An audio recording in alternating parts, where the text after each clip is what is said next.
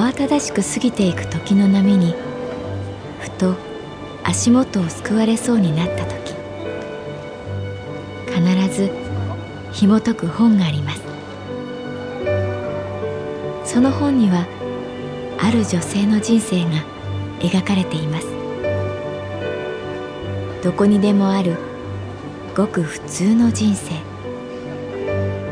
でも本の中の彼女に出会うと心の湖に波紋が幾重にも広がるようにゆっくりと優しい言葉が満ちていきます。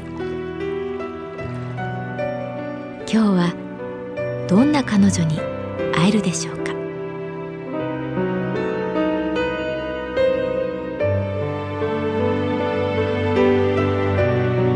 サウンドライブラリー。世界に一つだけの本。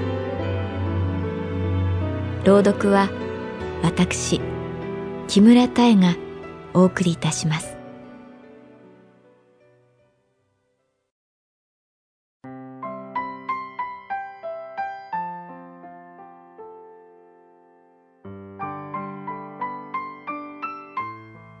私の名前は月原かな子。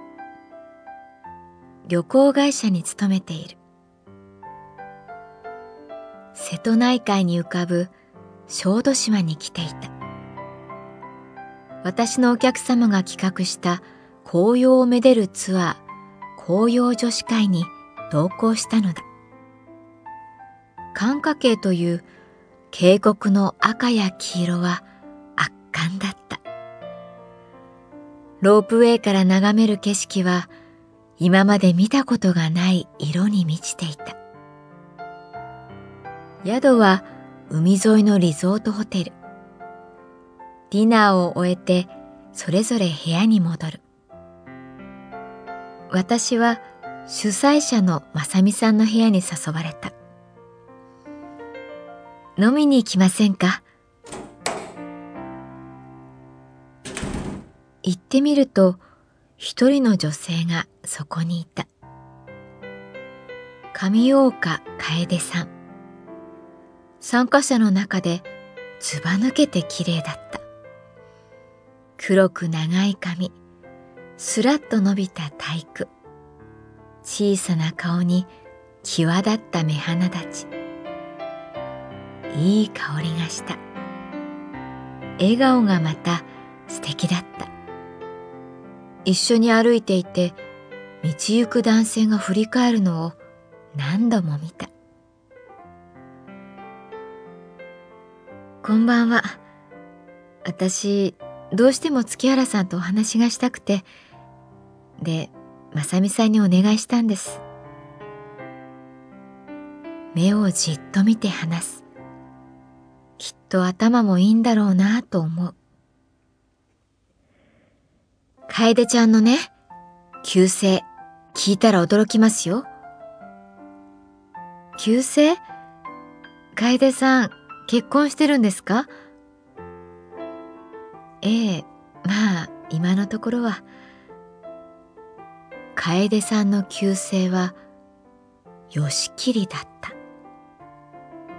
そう、今回の参加者の最高齢、吉切さんと同じ名字。まさか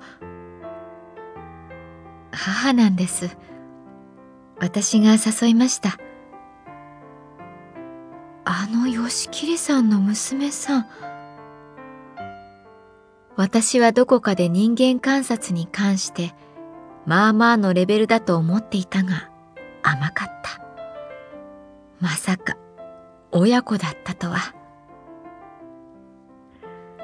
母とはずっと仲が悪かったんですが最近そう私が夫とうまくいかなくなって打ち解けるようになったというかわからないものですよね。人生って。楓さんは髪をさっとかき上げて微笑んだ。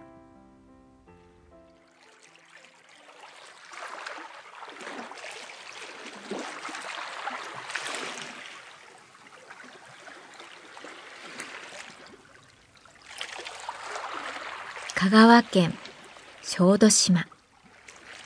瀬戸内海に浮かぶ島のリゾートホテルにいた。窓の外には真っ暗な海。正美さん楓さんとの小さな宴。離婚って遺伝するのかな？母が父と別れた時私は中学生でかなりショックでした。周りにも離婚している家の子は何人もいたけどうちは大丈夫ってどこかで思っていました。私は遅くに生まれた一人っ子で父からも母からも可愛がられて育ったから。でもある夜いきなり起こされてパパは明日の朝家を出て行くことになったって。意味がよくわからなかった。楓さんは淡々と話した。私超ファザコンなんです。理想のタイプは断然パパだった。頭が良くてユーモアがあってスポーツができて。その父が突然出ていくってパパのせいだといくら聞いてもどこかでママのせいなんじゃないかって思ってた。まさみさんは話を聞きながら赤ワインを一生懸命開けていた。私はあの吉桐さんのお嬢さんなんだという驚きからまだ復活できないでいた。月原さんにも私とは違う意味でお父さんの影を感じるんです。いきなり楓さんが言った。え？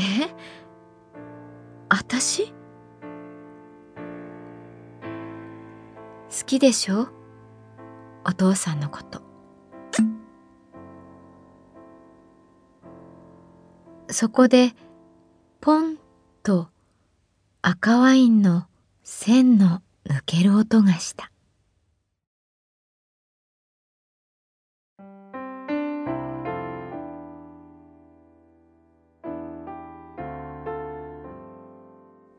私の父は私が就職したばかりの頃に亡くなった。警察官だった父はあまり家にいなかった。でも言われて改めて思うと確かに父のことが大好きだった。言葉がうまくない人だったけれど深い愛情を持っていた。私は月原さん今の夫を選ぶとき、どこか父と重ね合わせていたんです。彼がジッポのライターでパカって火をつける音と匂いがパパと一緒だなって思ったり、ウイスキーを飲むとき、氷を指でかき回す仕草が似てるなって思ったり、車が好きでドライブしている時のハンドルへの手の置き方がそっくりだなって思ったり。でも違うんです。違う人間なんです。当たり前の話だけど夫もいい迷惑だったと思います。結婚する時一度だけパパに会ってもらいました。夫と。でも今思うと最初の違和感はその時にありました。話が全然盛り上がらない。静まり返ったテーブルでただひたすらお酒を飲むみたいな。楓さんと正美さんと三人で赤ワインを飲んだ。ちょっとちょっと。今日私、結婚を決めたんですから。離婚とか、そういう話、やめてください。正美さんが笑いながら言った。彼女は今日彼に電話をしてプロポーズを受けた。私は突然思った。西谷さんと結婚したかった。叶うことはないのに。今更そんなことを言っても始まらないのに。月原さんは今まで結婚したいと思った人いなかったんですか？楓さんが聞いてくる。ん？うん、そうだな。いないかな。から私、今、一人でいるんじゃないかな。そんな風に答える自分が意外だった。明日、風車を見に行こうと思った。オリーブ公園にある白い三角屋根の風車を見に行こう。エーゲ海で亡くなった西谷さんのことを思う存分思い出してみよう。そう思った。どこかで避けていた。どこかで逃げていた。私は前に進むために振り返らなくてはいけない。人は過去から未来を学ぶ。そういえば父と西谷さんがくしくも同じことを言っていた。大事なものは全部自分の心の中に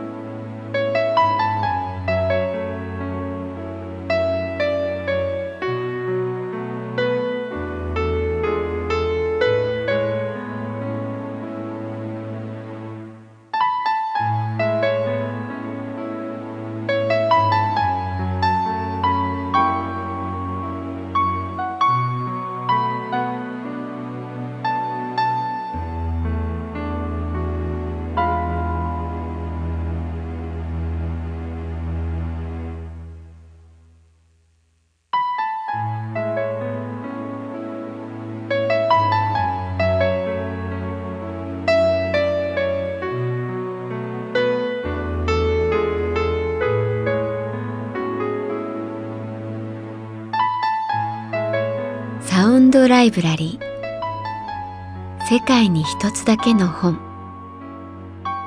作北坂雅人。演出広島聡。朗読は私木村多江でお送りいたしました。